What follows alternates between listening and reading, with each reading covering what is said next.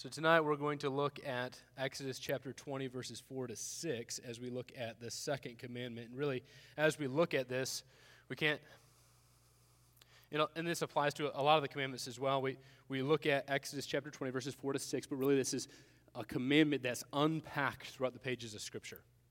And so we're going to look at this in its various angles uh, here tonight.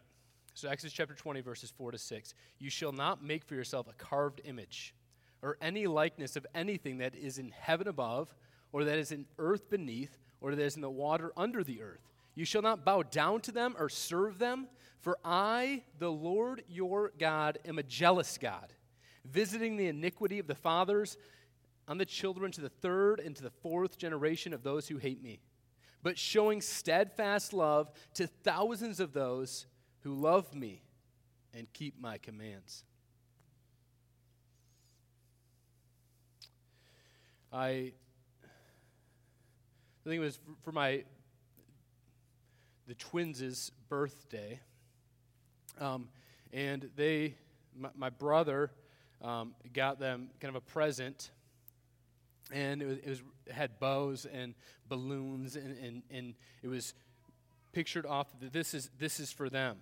And so it was a, little like quad that, that they could ride. Four years old. A little quad that they can ride. Brother's getting really overzealous there, right? Uh, but, but Malia wanted to try it out. And so Malia jumps in the driver's seat. I'm sitting behind her. Uh, and uh, she, she, she, she starts using the throttle, right? I almost fly off the back. Little girl's crazy. Like, she just wants to pin it and just go like crazy. And luckily, I'm there. I'm, able to kind of like know Malia. Let's pull that thumb back. But she's laughing like it's the best thing in the world. All right? Dad's nervous. I don't know how this thing's going to end. Well, thankfully, uh, the quad has a couple features. One, it has kind of a throttle, governor, or limiter, right? So you can kind of screw that in and it barely moves. It won't make it up hills if you, if you wrench that thing down enough and as a remote kill switch. Right? So you can kill the engine as they're driving it. Right? Well, these limitations for her driving the quad actually give her more freedom. Right? I'm able to, even now I'm sitting behind her, right? But uh, I'm able to let her drive and know that she's not going to try to do a, a thousand miles an hour on this little quad with a tiny little engine trying to haul me, right? But still, she's not going to try to go too fast because it's limited.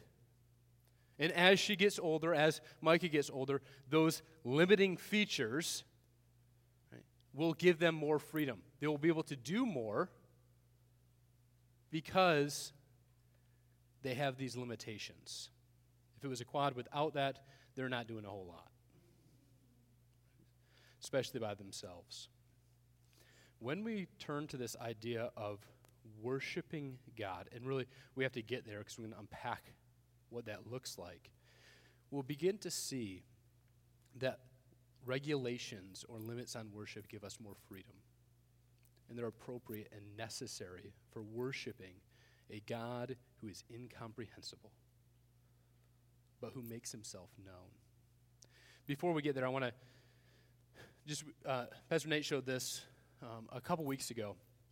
But you'll notice uh, in, in various traditions how they break down the Ten Commandments. And already here at Commandment 2, you'll notice a difference between how this is broken down between um, the Reformed, the Greek Orthodox, and we would fall into that camp as well as Baptists, between us and the Reformed, are the Roman Catholic and Lutheran, and the Jewish tradition. They kind of lump verse 3 with verses 4 to 6. And we're separating out verses 4 to 6 as something distinct. Well, read verse 3 with me. You shall have no other gods before me. You shall not make for yourself a carved image. Right? So it, kind of flows together. There's a, there's a sense in which uh, this commandment can be or has been a continuation um, in some of the previous commandment. Right? We could say, as Pastor Nate said, the first commandment is about worshiping God exclusively, and the second could be and worshiping God rightly. So combined, we could have worshiping God exclusively and worshiping God rightly. So it flows well. But there's an essential reason that the reformers and others have saw a distinction between the first and the second commandment. They saw the abuse of the Roman Catholic Church when it came to the way that the, the way that worship was done. In fact, we could say that this commandment was really at the very heart of the Reformation. raises two critical trajectories when we look at this idea and this commandment. We call the narrow look at the commandment and the broad look at the commandment. The first has to do with images directly. We'll see that as we unpack that, the first section. And the second has to do with worship in general. So let's dive into the text and look at this. Verse 4 You shall not make for yourself a carved image or any likeness of anything that is in heaven above, or that is in earth beneath, or that is that wander under the earth. You shall not make for yourself a carved image or any likeness. Any likeness. Right out the gate, we see that right worship regulates images. Right worship regulates images. But what does this mean? What does it mean to regulate images. It says, don't make for yourself any of these images of anything at all. Rather, it's inclusive. Right? Don't make for yourself uh, things that are in the earth, that are underneath the earth, like goats, goldfish, trees, like you name it. Don't make these images. So, what does that mean?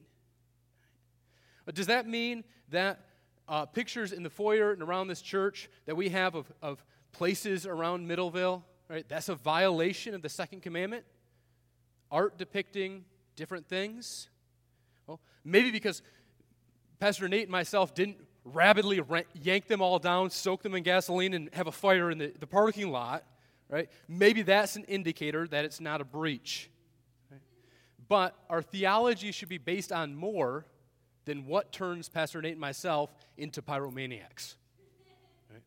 It should be based on the Word of God, derived from the Word of God. And so, what this is saying is don't make any images.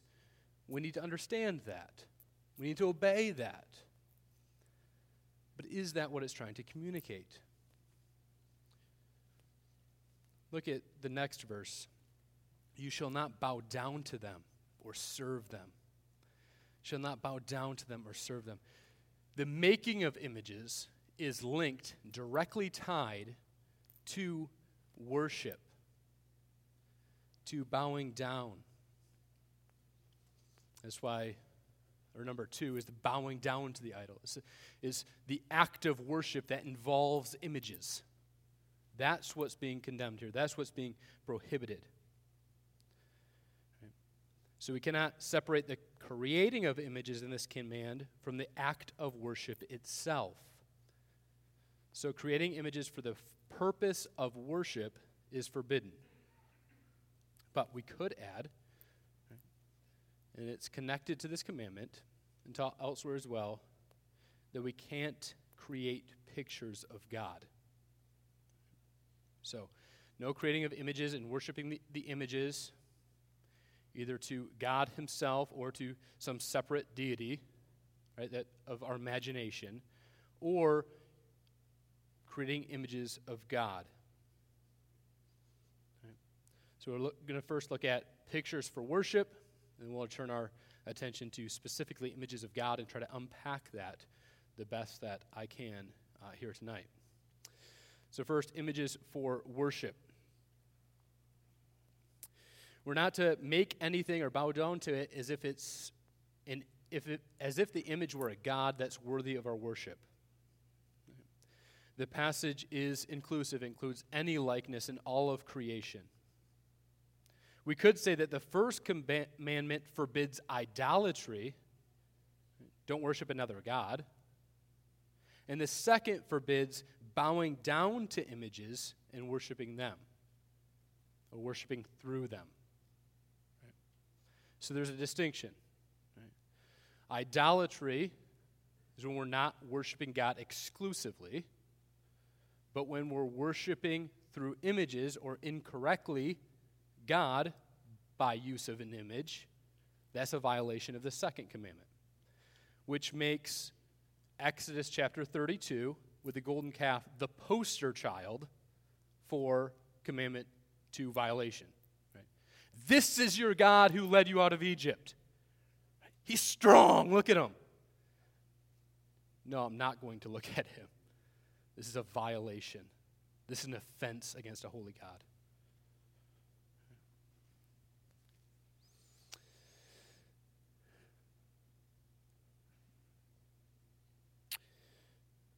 The commandment, right, and especially this aspect of it, worship, using images for worship, played a big part in the Protestant Reformation. In fact, when John Calvin was asked to defend why the Reformation was even needed, so he wrote a defense letter to the government of his day. He mostly focused on worship and how it had been perverted by images. This kind of goes back. Uh, St. John of Damascus drew a distinction between worship, which should be given to God alone, and veneration, which he believed could legitimately be given to people, places, or icons. And during the Middle Ages, the use of icons and other forms of veneration right, were all over the place. They would say, well, hey, people can't read, so they can look at these images and that'll help them to worship God. But what the reformers and others saw is that this distinction between worship and veneration was a false distinction. This is how Duane Garrett says it when he's commenting on Hebrews chapter 13, verse 2, uh, which reads, They sin more and more and make themselves mental images, idols skillfully made of silver. He says this The distinction between worship and veneration is artificial and dangerous. It is a distinction that the Bible neither makes nor implicitly endorses. The human heart also has difficulty maintaining this distinction in actual practice. The thing that I venerate and that represents God to me will inevitably, in some way, become God for me. Furthermore, one must ask whether the pagans and apostates to whom Hosea preached might have sought to make this such a distinction in their conflicts with Hosea. After all, the people of the ancient world were not stupid. Most knew that the gods transcended their images of wood and stone. It was, in fact, this, it was this very fact that allowed for so much worship mashup in pagan religion. Oh, we're not really worshiping this, we're actually worshiping God. This is just a representative of that God. You can't do that. You can't do that saying that this is aiding me in worshiping God. It's not true worship, it's just a vehicle for how I worship God. That doesn't work. This false distinction is actually avoided by instead of creating images for those that can't read or they can't understand, instead instruct them in God's word. Educate them so that they can read and learn for themselves what perhaps started out as a good intention became maybe laziness for something better. This was a principal aim of the Reformation. Wherever the Reformation went, so did the ability to read and Bible translations in the native tongue. About this, even in missions work of uh, missions agencies that go and they teach people to read and then they teach people the Bible. Like they're giving them the tools to be able to learn, read, and study God's Word. Missionaries given their lives so that they can learn the native tongue so they can translate the Bible into that language. So we should take care. I use images as a substitute for learning and growing. But what about images of God? Should we have images of God? Well, since God is an invisible God, any image of him is necessarily a lie. To create a picture of the invisible God is to break the second commandment. We see this in, Paul touches on this in Acts 17 in his sermon. He says, We ought not to think of the divine being is like gold or silver or stone, an image formed by the art and imagination of man. This is not same only so many comparisons or analogies you can have when we're talking about invisible to visible. Right? But think about how much an image can reduce things, just in, in general. If I were to see a picture of the Grand Canyon and I say, I visited the Grand Canyon because I saw a picture, you would look like, you, you look at me, wait, you saw somebody else go to the Grand Canyon on your phone, right? and now therefore you think that you've gone? You're out of your mind. That doesn't make sense. That you, you, you can't, they're, they're two totally different things. And yet, sometimes we, we try to reduce God down to something of our imagination, something that is created, and that doesn't make sense. That doesn't comprehend. Not only does can he not be reduced like like like, like it's not matching up to who he is, and it falls so short of his majesty and his glory and his wonder. Reducing him to a mere image is blasphemous is an attack on the very character and nature of God. So even as I was working on this and I was saying, well, creating an image of God um, is, is difficult or is blasphemous, you can't do it. Um, Ashley says, well, what about Jesus? And that is the question, right? What about Jesus? Right? And so we have to ask the question well, can we have images of Jesus. Do not make for yourself a carved image. Do not worship them. Jesus Christ is God. He's the second person of the Trinity. And through his incarnation, he is human. So, is it possible to picture Jesus? To answer this question faithfully, I think we need to avoid two extremes. Avoid two extremes. The first is splitting Jesus up, right? Splitting Jesus up. Don't, don't separate Jesus. Think about it. We might, we might answer the question about picturing Jesus by yes, if you're referring to his human side. But no, if you're trying to capture him being God. Seems to work, right? God's Jesus is fully God and fully man. The human side of Jesus is good to imagine, but the divine side is bad or wrong. But we can't do this. Scripture doesn't splice Jesus up like this. It doesn't say, now human Jesus went and did this. Now divine Jesus, he, he, he started doing this over here. We don't see that. In fact, there's a lot of, a lot of debate, a lot of time spent kind of hashing this out in the early church. In fact, one per, there was a common saying and, and common, common um, practice kind of in the church of, of referring to Mary as kind of the God bearer. She gave birth to God, and people was like, woo, let's, let's hit the pause button on that one. She gave birth to the human side of Jesus.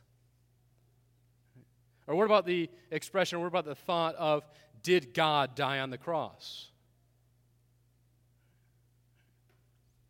These are things that are wrestled over. Can this happen? Is this possible? That seems sacrilegious to say because God is God. And yet, as they hash this out, they say, you can't separate, you can't separate Jesus. You can't tear him apart like that. What's true of the person is true of the nature. Jesus was born of Mary. Therefore, you can say God was born of Mary because Jesus is God. Jesus was killed on the cross. Therefore, you can say God died on the cross. One person, two natures. So, this is how we have to think about it. You, you can't think about it another way. You can't separate those two. To do is to, to do that is, is to to, to slip into tearing apart Jesus or, or misunderstanding who he was in his single person. Of course, the other side is, is mixing them all together. But as we have it today, when we're looking at this idea of images, it does seem that to picture Jesus is to picture God. After all, the, Jesus said, if you, if you see me, you, you've seen the Father. To look upon Jesus is to look upon God. In him, the fullness of deity dwells bodily. He is the image of the invisible God. With this in mind, images of Jesus that misrepresent even a tiny detail violate this command in the exact same way as images of God the Father. So you might be reeling right now, right? You're like, oh, oh, oh, wait a minute, like, what's this? And you're thinking, does, th- does this mean when I'm, reading my kids, my grandkids' stories, and there's a, a, a picture of Jesus, like, does that mean that as I'm trying to lead them and educate them in the things of God, I'm actually causing them to sin? Right? They're good questions. It's good things to wrestle over. I think in order to answer this fully, we need to understand the other side. If we ask the question, is it possible to picture Jesus? One way we must answer positively is by saying Jesus is a man. Jesus is fully human. Well, I don't know what he looks like. We do know that he was a man, and inevitably will bring certain things to mind. One way we could avoid this, here's, here's a way we could avoid this. Well, Jesus wasn't really human, he just appeared human. So, therefore, we don't really have to think of him. We can just think of him in invisible or maybe like a phantom that kind of appeared, but that's not really who he is. He didn't really have a body. Like, could, could that solve it? Well, that was an early church heresy, right? That was happening even in, um, even as they're writing the New Testament letters. Some people are saying, body bad, soul, spirit good. Right? Therefore, Jesus can't have one of those bad bodies. And even today, right, it's easy to reduce Christ, it's easy to reduce Jesus to merely a story, merely an example, perhaps.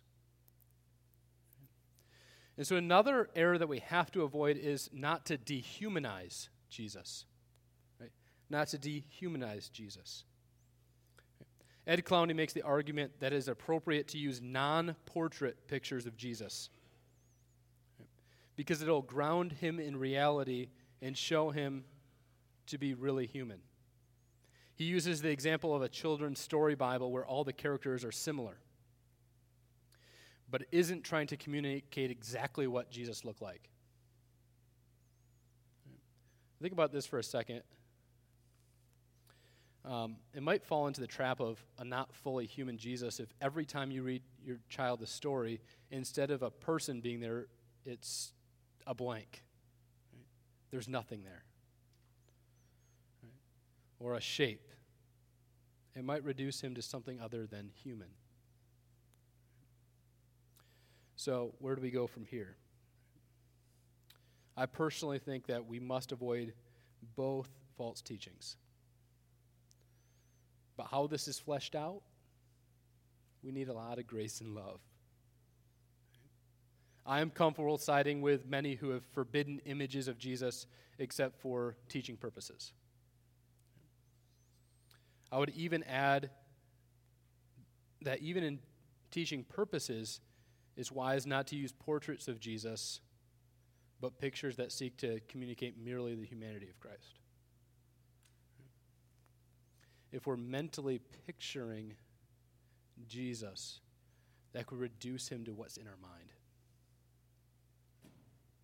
misrepresent who he really is.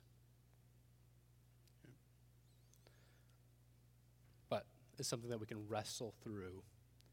I think we have to, but we must avoid both those errors. Right? We have to ask another question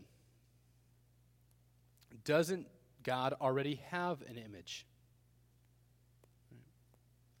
Think about Genesis 1 26 and 27. It tells us that men and women are created in the image of God. We're image bearers of God. There's a sense, John Frame says it like this not only is the dignity of God at stake, but also the dignity of God's true image, mankind. We don't create an image for God because God already has image bearers. Just look at one another. Don't get this confused. We're not saying that God is physical like we are physical, that He has a body like we have a body, but we are reflections of who God is. We could add to this the person of Jesus Christ. Jesus is the perfect image of God. As we said before, to look at Jesus is to look at God. But how do we look at Jesus today? How do we picture Jesus today? Paul tells us in 2 Corinthians 4 4 to 6 that the gospel shines Jesus brightly into our hearts. We see the face of Christ through the preaching of the word. So the Word of God makes us aware of the one who is the image of the invisible God. So, where do we go from here? Avoid reducing God to an image or using images to enhance your worship of God. Both need to be regulated. This commandment is not talking about taking down a, cross in our church, but it is keeping us as a church and you as individuals radically word centered in our worship.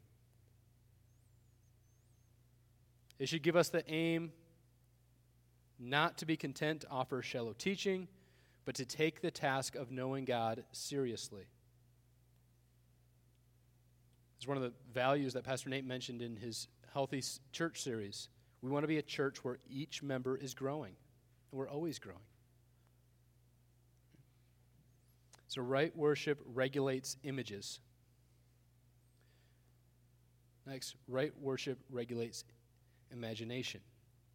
This brings us to the more broad aspect of the command. One thing that you notice as we look at the Ten Commandments, especially as we start to look at kind of the second half, is they have both narrow and broad applications. When it comes to the second commandment, the narrow application is the use of images in worship. And the broader application is getting to the heart of the matter and how worship can go wrong in a variety of ways when we construct images and worship them, we are really worshiping the true God or false gods according to our imaginations. We are placing ourselves in the driver's seat and claiming that anything we come up anything that we come up with better be acceptable to the King of Kings. Using our own vain wisdom to worship God has been clearly taught against throughout the scriptures. We saw this clearly in the instructions that God gave to build the tabernacle and for the priests. This is how you are to approach me. This is how you are to build my place of worship. We see God giving explicit directions over and over again. But if the medieval problem was approaching God in images and the art of the day, Today, perhaps in our entertainment culture, a temptation may be to reduce worship to another form of entertainment. There's a recent article in, in Christianity Today that promoted using a portion of your worship service, no, no lie, to play musical chairs. Another tip was to cancel service and hang out at a coffee shop. Now, it's one thing to be hindered because of weather and not be able to come, it's another thing to cancel church for a caramel macchiato. The reasoning seemed legit. This will help us build community with one another. But we have to ask what is the aim of worship? Who gets to say what is right and what is wrong? Is it merely about outcome, like increased numbers or a group that really likes to hang out? Or is the gathering of God's people something more? Another question we could ask is what kind of a pastors, what kind of authority do pastors have? If I said, everybody stand up and let's do a leprechaun dance to the praise of the Lord, right, would there be an obligation to submit to, the, to, to those who are in authority over you, or would I be just out of my mind for asking such a thing? I hope you would think that I'm out of my mind.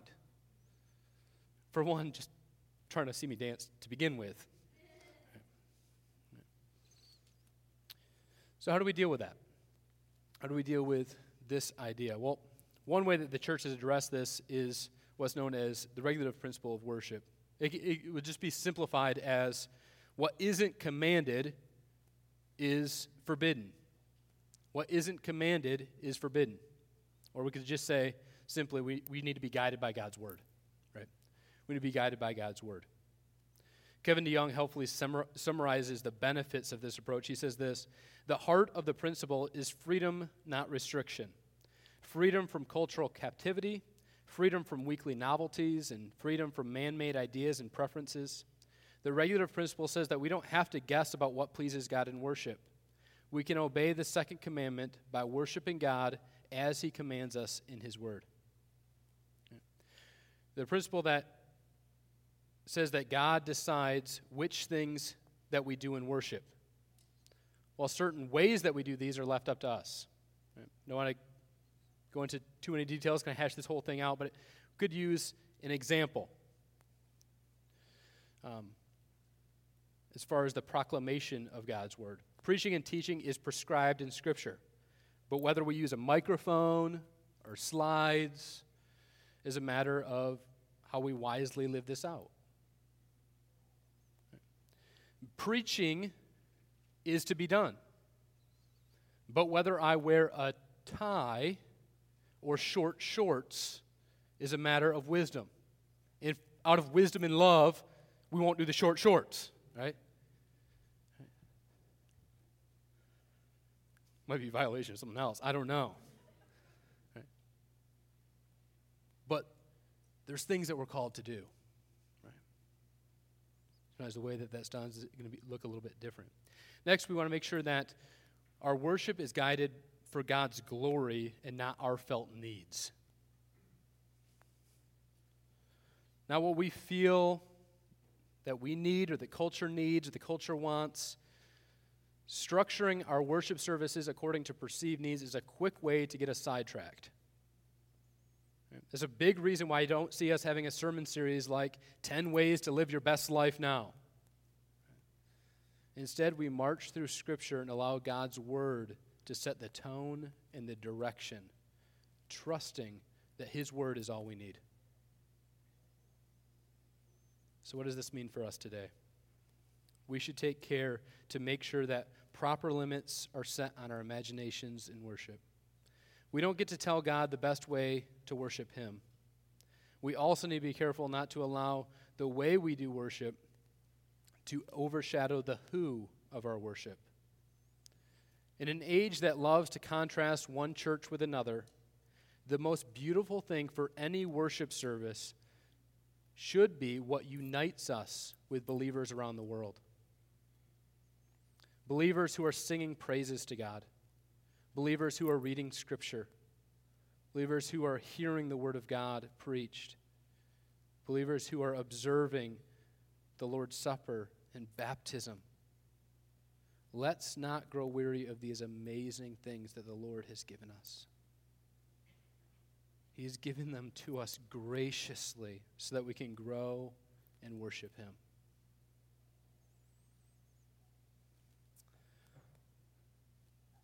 Our passage doesn't end here.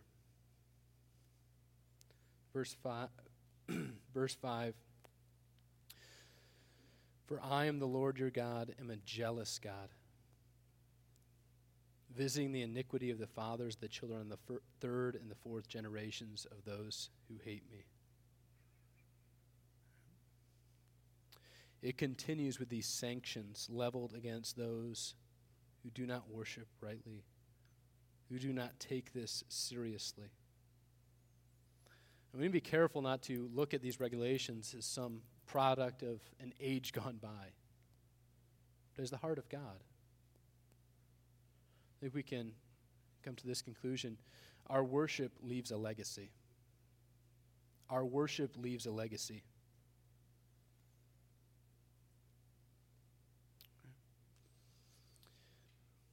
And with this being the case, we need to pray for a few different things. First, pray for a heart that takes God seriously. Taking the second commandment seriously should not turn us into legalistic jerks.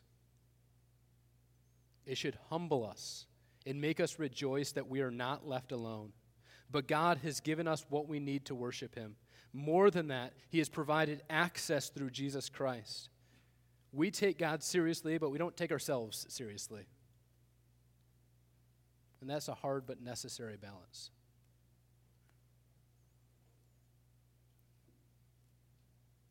Next, we should pray for a heart that loves God truly. Does your family know that you love the Lord?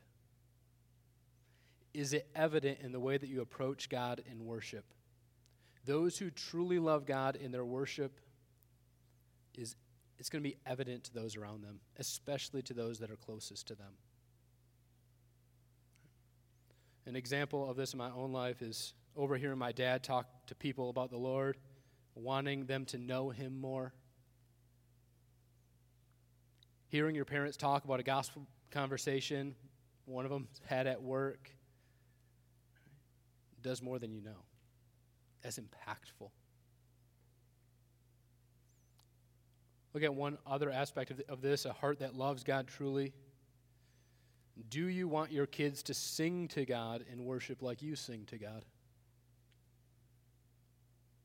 Are you jealous for them to worship God like you worship God?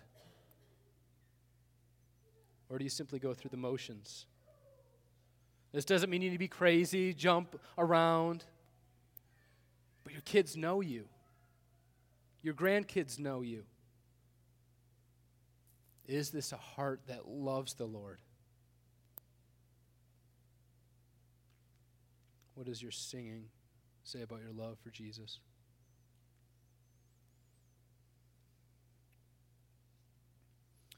And pray for a heart that longs to know God fully. Do your kids catch you approaching God through the Bible? They catch you praying to God. Justin Poythress wrote this of his father. Vern Poythress is a godly man. It is within a man's private life, in the refuge of recreation, in those unseen hours where his character is most laid bare.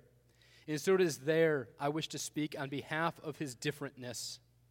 One of the first areas I encountered this different godliness was in his Bible knowledge. Every seminary professor or man in ministry knows his Bible, or at least would appear to know his Bible. So such a statement might not seem like much. Yet my exposure to this reality was more organic and had a stronger impression. We did morning and evening devotions as a family, and I knew my father read his Bible in the morning, but I also remember other occasions, such as Saturday afternoons or evenings or during vacation times, hearing, of all things, a sanctified hissing noise. The noise would come from his bedroom, a door slightly ajar, and I discerned the cause of the hissing to be my father's voice as he read the Bible. He read it to himself at a volume just above a whisper. The result, audible to someone outside the room, was a series of S sounds echoing faintly in the hallway. When I peeked in, he would sometimes raise his eyes and offer a smile before returning to Scripture. He was always willing to be disturbed, but left alone, he would proceed for long durations, reading large chunks of Scripture in a single setting. Story of a, a kid spying on his dad reading the Bible, reflecting back on it as someone who's older. My, my dad loved the Word of God. It wasn't for show, it wasn't to show people how much he knew. He just, even on his own, he liked to go and be quiet and read.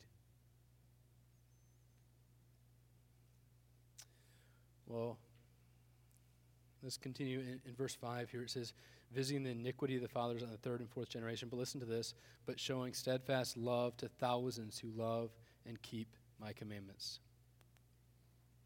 our pers- parents' pursuit of the Lord or complacency or neglect of worship may leave an impact, but there is mercy for each of us. Notice the contrast between the negative consequences and the positive consequences. Fourth and fir- third and fourth generation compared to thousands. Brothers and sisters, to quote Richard Sibbes, there is more mercy in Christ than there's sin in us. There's more mercy in Christ than there's sin in us. His mercy runs over and it flows through that true image he has given us, the one who truly, without mixed motives, without sin, approached the Father. As we are leaving here, leave with a healthy sense of the seriousness of worship, but do not leave without a clear picture of the access that is granted through Jesus. It is through the sinless image of God that sinful image bearers like you and like me can worship God and be transformed into the image of Jesus.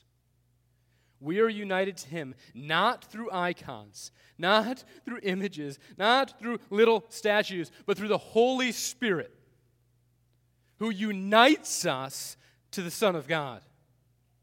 And the Holy Spirit isn't locked into a position, but He's with us wherever we go.